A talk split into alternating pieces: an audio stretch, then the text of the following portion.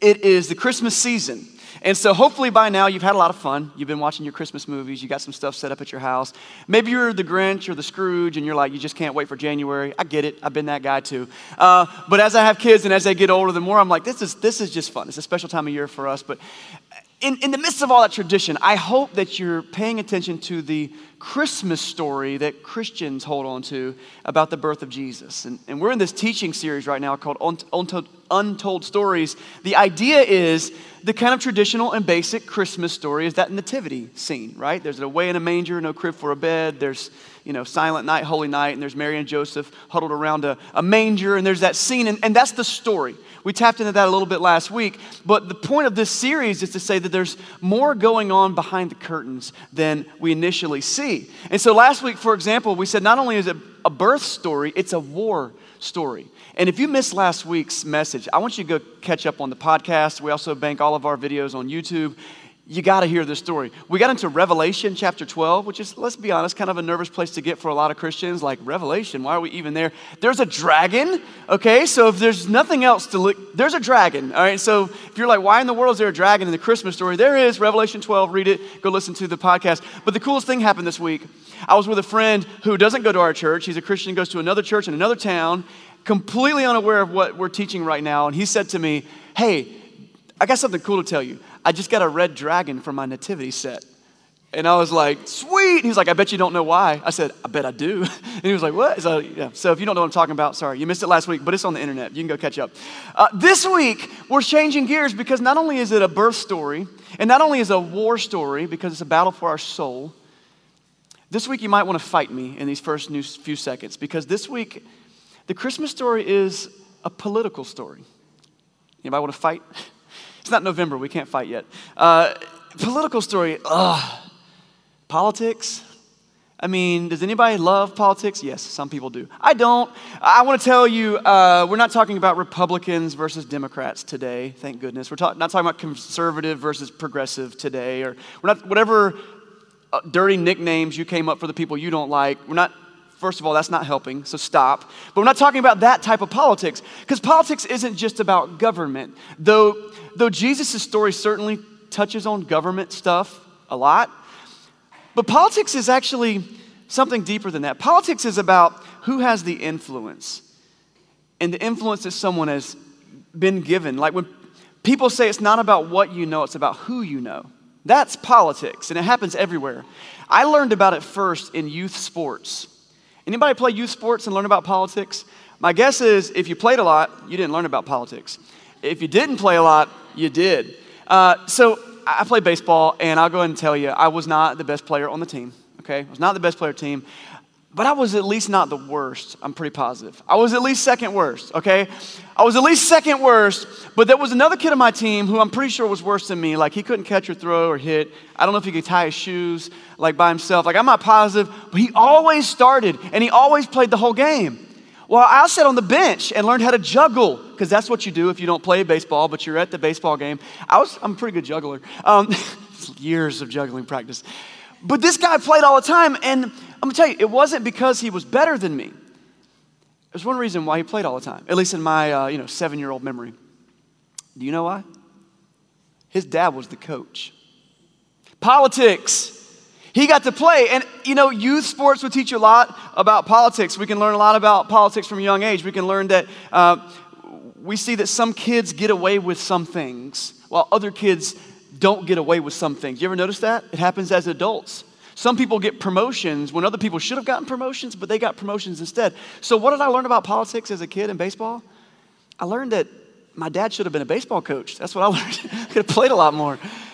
That's politics. Who has the influence? I've heard that politics uh, is three P's. So the three P's of politics are the distribution of power, position, and prestige. That's politics. I've heard a fourth one added uh, possessions, you know, or property, something like that. And so it's about, it's about the, the power, it's about the, the prestige, it's about the position. Last week, we looked at the basic Christmas story from Luke chapter 2. Okay, so we're going to be there again in just a minute. If you got a Bible, I want to encourage you to open it up and read along. It's going to really help you follow the train of thought here. We've got Bibles in the back that you can have for free, free. If you want to go borrow one for the service, you can have it uh, for the rest of your life. If you want to put your name in the front, it's yours. We want everybody to have a good Bible. Or if you just need to borrow it for a little while, feel free to just grab it and, and put it back on at the end of the service or look it up on your phone. We're going to be in Luke. We're going to start in chapter 1 today. Luke is one of the biographies of the life of Jesus. There are four. And Luke's biography uh, of Jesus is, is one that's focused on being well researched and having details like dates and people and events because he was more of a historian. He was actually a physician by trade. But his goal was, as I write out the story of Jesus, I want it to be something that can be, uh, you know, verified historically. And so there's some pretty cool things in there that through the years, uh, scholars have determined, like, wow, okay, that helps Luke. Thank you for telling it that way. Luke, and we'll be in chapter 1. I think we'll start in verse 28. Um, this is the lesson I want us to understand is that God's politics are not our politics. That's the big lesson of, of the Christmas story being a political story. God's politics are not our politics. And we're going to see that through a few, uh, you know, I'm going to call them exhibits throughout the Christmas story. And we actually see it in many, many places uh, in Scripture, but the Christmas story is another one. And we're going to start with exhibit A. Ever heard of Mary, the mother of Jesus? Exhibit A. Now, today, she's one of the most well known figures in the world. Some people practically, if not literally, worship Mary. Okay, she's very, very prominent in the world. But when she first hits the scene, she's nobody. And that's where we're going to pick her up. Uh, Luke chapter 1, starting in verse 28. Here's the story there's an angel that shows up. It says, The angel went to her, Mary, and said, Greetings, you who are highly favored. The Lord is with you. Mary was greatly troubled at his words, as you would be if an angel shows up to you and starts talking, and wondered what kind of greeting this might be. But the angel said to her, do not be afraid, Mary. You have found favor with God. You will be with child and give birth to a son, and you are to give him the name Jesus. He will be great, he will be called the Son of the Most High. The Lord God will give him the throne of his father David, and he will reign over the house of Jacob forever. His kingdom will never end. I don't know if you caught uh, that fourth to the last word kingdom. This is a political story.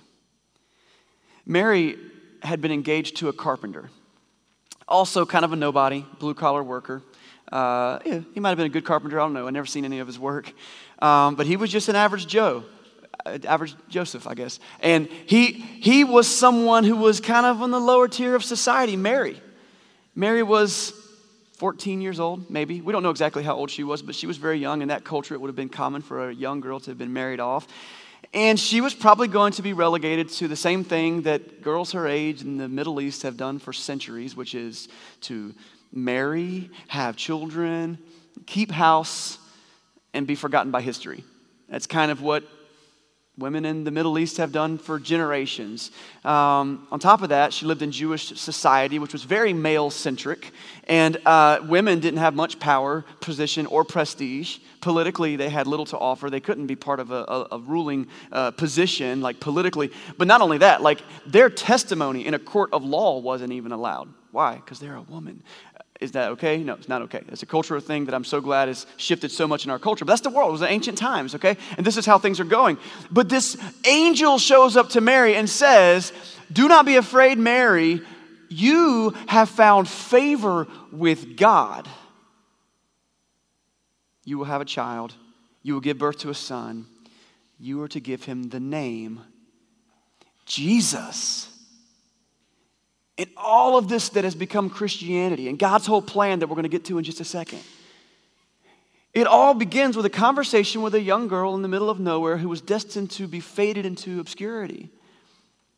You know, God could have entered the world any way that He wanted to. He could have, he could have had Jesus be born into royalty, you know, a prince or something, who would one day inherit an empire and just come in and be like, all right, well, God's here and I happen to be the king of the world, literally, and so we're going to remake things.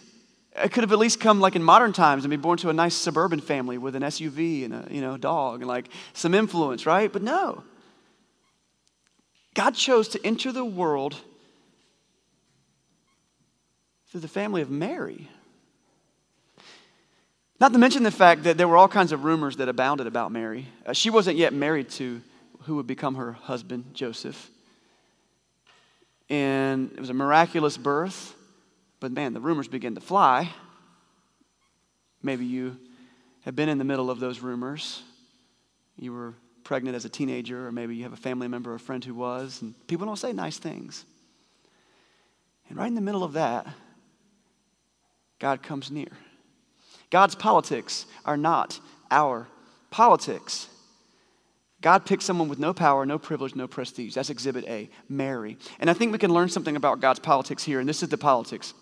That Jesus came to be king, yes, but he came to be king of an upside down kingdom.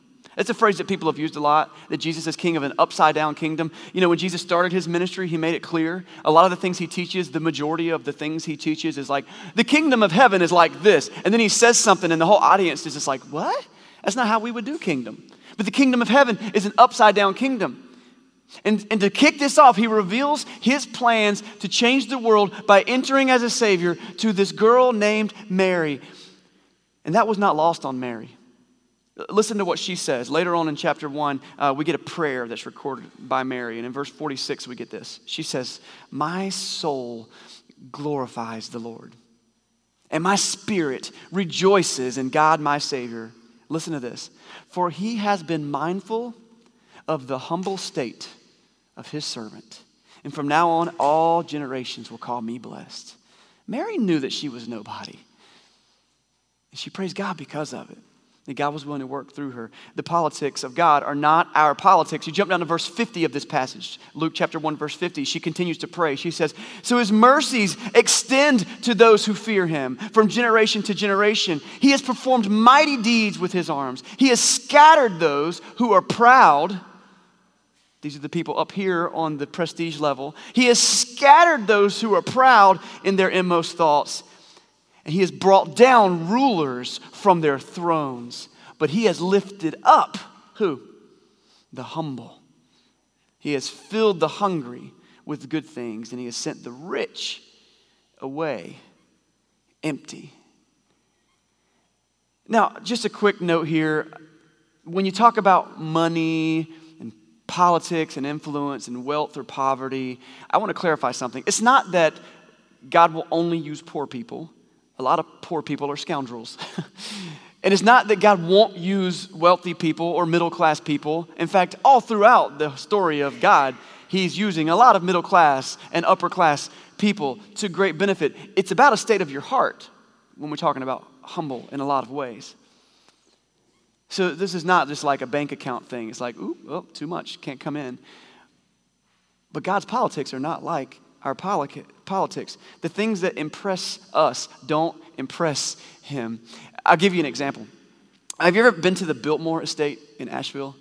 Anybody been to the Biltmore Estate? A couple years ago, I got, got, to go with my family. I got a picture of us here. This is my family. We got it. There it is. Look at that mansion. This is back when my kids were cute. I don't know what happened.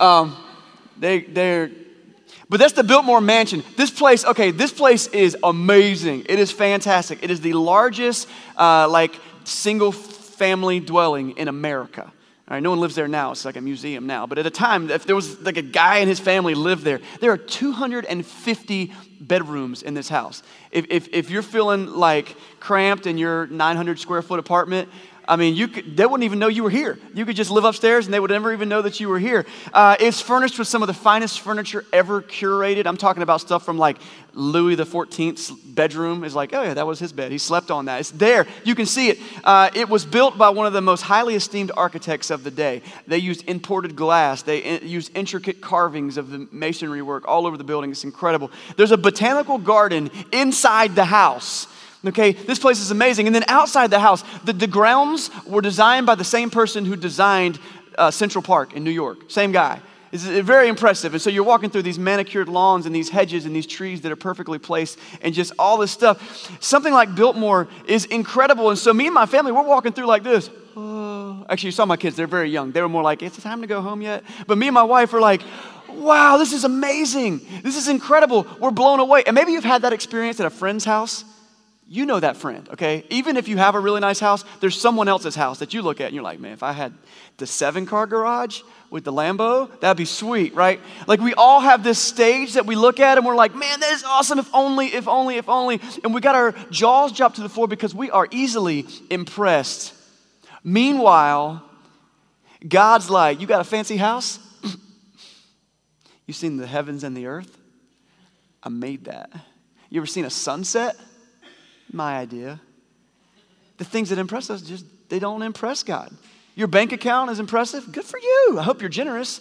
Oh, by the way, don't store up for yourself treasures on earth where rust will destroy and thieves will break in and steal, but instead store up for yourself treasures in heaven where moths and rust and thieves cannot ruin them. He's not impressed by what we're impressed with. Your resume is stacked. Good for you. You went to MIT. Must have been hard to get in. Oh, yeah, I'm the King of Kings and the Lord of Lords. Everyone will bow down to me eventually, whether they want to or not.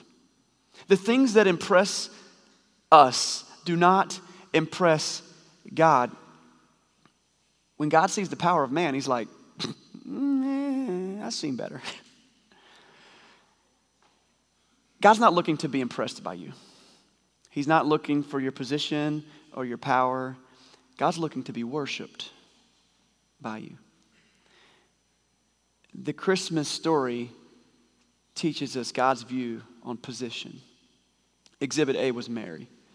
Uh, the entire narrative of Jesus goes on like this. I mean, before in the Old Testament, back to the New Testament, Jesus is teaching all of this. But I want, we're in this Christmas story, so let's just take a look at another, and there's several. The second one I want to look at is, is the, the announcement of Jesus' arrival. Okay, and this is about the shepherds. We're actually in Luke chapter 2 now, so if you're going to flip the page, we're in Luke chapter 2, starting at verse 8, and we read some of this last week.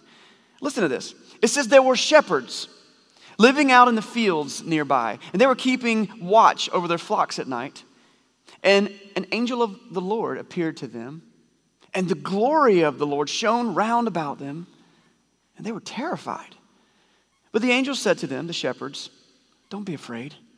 I bring you good news that will cause great joy for all people, because today in the town of David, a Savior is born. He's the Messiah, He's the Lord. And this will be a sign to you. You will find that baby wrapped in cloths and lying in a manger. And then, this is so cool. Suddenly, a great company of the heavenly host appeared with the angel. So we had one angel, now we got like, boom, the sky's full of angels. Praising God and saying, so they're singing now, glory to God in the highest heaven, and on earth, peace to those on whom his favor rests. So after this big concert, it says, when the angels had left them and gone into heaven, the shepherds said to one another, Well, let's go to Bethlehem and see this thing that's happened, which the Lord has told us about. Those of you guys who are parents in the room, I'm curious. Uh, who were the first people that you told that you were going to have a baby? Or who were the first people that you told after your baby was born? My guess is it was a very special group of people, especially if your kids are a little bit older. I realize that today, now, when our babies are born, we, we post a picture on Instagram and 1,700 of your closest friends know immediately. So that's, it's not as special as it used to be. But there was a time where it's like you couldn't tell everybody very quickly. Uh, and so I remember uh, when our first son, when our first child, our son, Silas, was born, there was no Facebook, uh, but this new thing had come up. You might have heard of it. It was called text messaging. Big deal. It was like a real big deal. In fact, initially, me and Lindsay were like, what are we ever going to do with this? Like, I can't even, there's no keyboard. How do I type it out? But also, you could text pictures. So our plan was pretty simple. We created, I believe, my first ever group text. And and our plan was this, and it was, it was, it was a special people in our life. It was our parents who were kind of out, you know, right in the city. They, they were ready. They knew the baby was coming, uh, and, our, and our closest friends. That was it. There might have been, I don't know, 12 people on that list. And the whole idea was once uh, he was born, we took a picture of him. I think it was the first picture I ever texted, too. And that's special. And it went out, uh, and our friends knew. And everybody rejoiced with us because our son was here. And, like, have you ever been on the receiving end of a phone call like that? The baby's here, you know, eight pounds, four ounces, or whatever it is. Like, this is, this is the baby, the baby's here, and it's so exciting. Or maybe you've gotten the call, hey, we're going to have a baby. And we generally keep that message to like the most important people in our lives. God has this plan to come into the world. He's been setting it up for thousands of years. He's created an entire nation to be the conduit through which he would come into the world. It's going to be the salvation of all mankind's sin. And who's the first person he texts? What's his group text? There were shepherds nearby keeping watch over their flocks at night. These guys were at work. Shepherds. Exhibit B. The politics of God are not our politics. You know, shepherds, they weren't royalty, they weren't politically prominent, they were blue collar workers, they had no position. In fact, they, have no social plug in whatsoever because they're constantly moving the flock around to pasture the sheep. And, and so they weren't plugged in. They didn't know what was going on in the you know, community organizations. They weren't part of the Ruritan Club or whatever. They were out in the fields so much so that people didn't trust shepherds. They just saw them as these kind of aimless vagabonds. And how do I trust a shepherd? So much so that they weren't uh, able to give testimony in a court of law. Does that sound familiar? Just like Jesus' mom. But God's politics are not our politics. So when he wants to make his announcement to the world, he tunes up the angel choir and he says, I got you a great venue, some fields outside of Bethlehem. Go make the announcement. These are the politics of God. His love isn't just for the prominent, it's not just for people who have their lives together. It's for anyone who's willing to turn their heart towards God. These are the politics of God. And, and we've only looked at two parts of the Christmas story Mary and the shepherd. We could look at other parts of the story. For example, Jesus is going to be raised in a town called Nazareth. And at the time, there was this phrase going around that was like this is what people said about Nazareth. They said, Has anything good ever happened in Nazareth? That's like a thing people say. New York is you know, the big apple. And has anything good ever happened in Nazareth? That was literally like their nickname.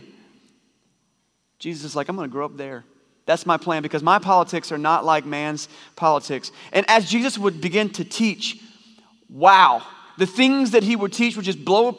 The book of Matthew, I, if you've read the book of Matthew, great, but I want you to try reading it this, this coming year like this. I've heard it called the Mumser Gospel, okay? And, and Mumser is a Hebrew word that means outsider or outcast. And as you look through the book of Matthew, he seems to intentionally, his agenda as he writes a biography of the life of Jesus is to show just how much Jesus could care less about the politics of man. He is constantly reaching out to the outsider and the outcast. He invests in sinners and sick people and poor people and people with bad reputations. And he rebukes the goody goody religious people for their lack of compassion and their lack of faith. And he takes time to sit down with children, even though he was a super busy guy, and he would listen to them. And he showed respect to women in a time when no one would show respect to women and they were being relegated to the back seat. And he said, No, no, no, no, no, no, no. You sit here. You sit at my feet and you listen because you matter to me. And over and over, he states that the things of this world and the things that this world cares about are not the things that God is concerned with. And there's so many lessons to be learned from the teachings of Jesus. But I think, like, if I was going to make a top three list, I don't know what the order would be over and over and over and over and over. This principle seems to rise to the top in Jesus' teaching, and it's this that we are to love people through humility. That seems to be the lesson of Jesus. Go, challenge it. Go, go read all of his life and see where he does something different than that to love people by lowering himself and lifting them up, to love people who are outcast and forgotten and, and, and thrown out of society, and to make them matter in his kingdom. This is just how Jesus goes. And he summarizes the politics of God in several places, but one of my favorite is in Mark chapter 10, verse 43 through 45. If you've been around the church for very long, you might have heard this. Mark 10 43, Mark 10 43 says this Not so with you. Instead, whoever wants to be great among you must be your servant. And whoever wants to be first must be servant of all. For even the Son of Man, that's Jesus, he's like, even I did not come to be served, but to serve and to give his life as a ransom for many. I had a friend this week uh, who said this, and it blew my mind. It was actually like two weeks ago he said this, but it blew my mind. He said, You know, if Jesus came to be served, how dare we expect anything more? For ourselves. No, sorry, if Jesus came to serve and be a servant, how dare we expect? It was profound when I didn't mess it up. That was his goal. And when we read this thing, it's so crazy. And the craziest thing about this passage to us, and if you've ever heard this passage before, the craziest thing is to wrap our mind about how can you, like, how can you be a servant and be great? What servants are great? That's not, that's not what society has ever taught. No, if you want to be great, you got to be great. If you want to be a servant, you get walked on. Like, that's what it means to be a servant. So when we read that, the very first thing we think of is like, oh, wow, that's profound that you got to be a servant to be, to be great. But the most upside down thing Jesus said and did was not just that. It was actually the last, uh, the last line of that. Maybe, uh, Kelsey, we could put that back up there. This is what he says. He says, He came to give his life as a ransom for many. That's the craziest thing that he said in that passage. Not that you got to be a servant to be great, but that God came to give his life as a ransom. God, you know what a ransom is? It's like, it's like a price you pay we think about a ransom note. Someone gets, I don't know, kidnapped or there's some sort of terrorism situation. It's like, I write you a note. These are my demands. And God says to evil and to sin and to the penalty of sin, He said, I'll pay that. I'll pay that. Let them go. That's crazy.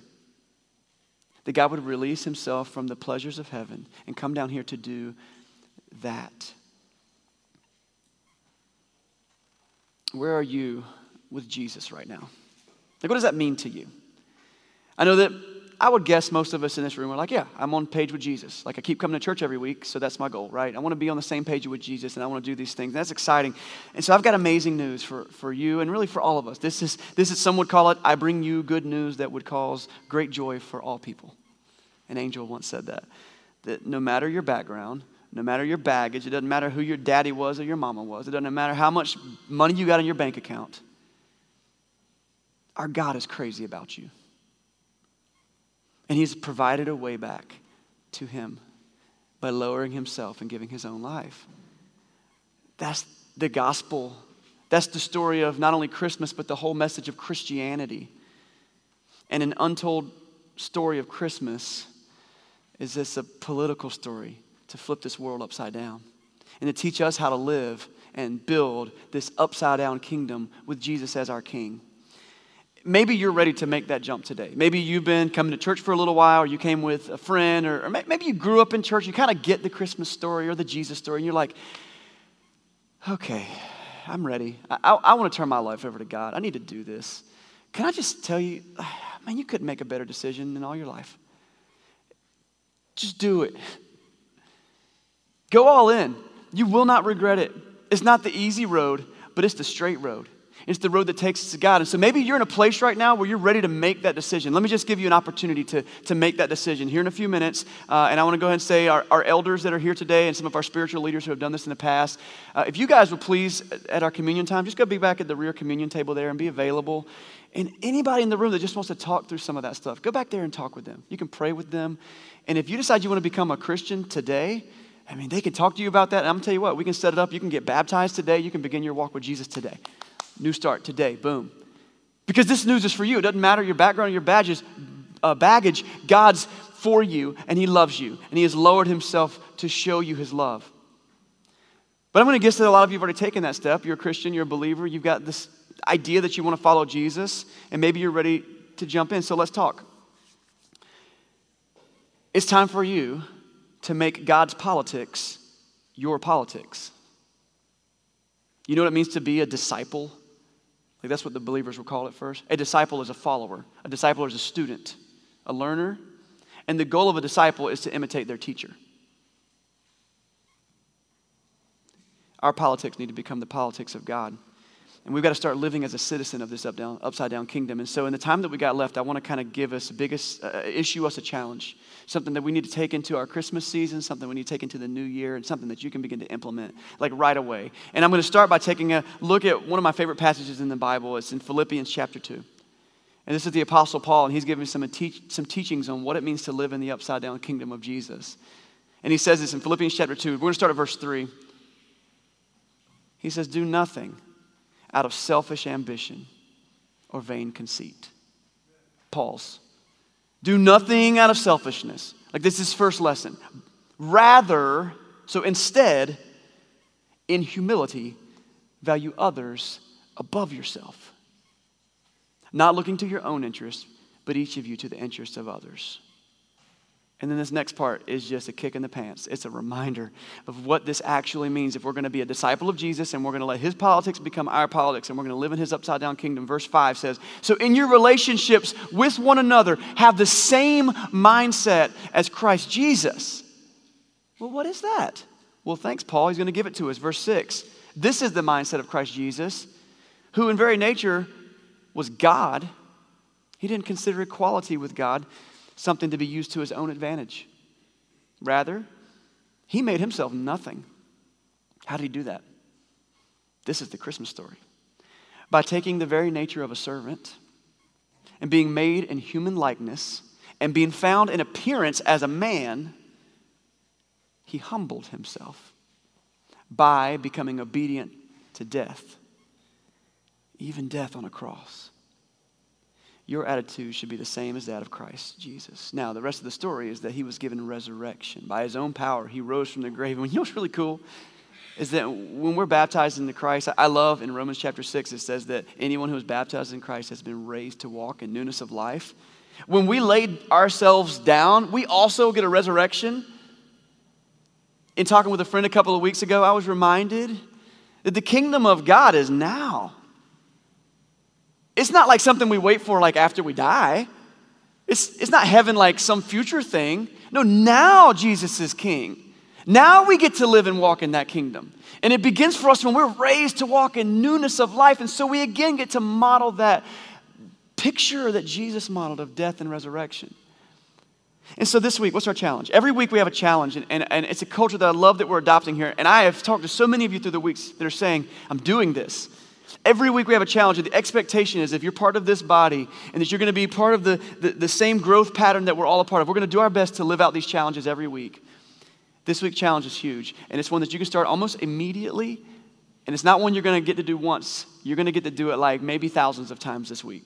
So even if you mess up a few times, you'll have chances to get it right. This is the challenge. This week, as often as possible, put others first and yourself last.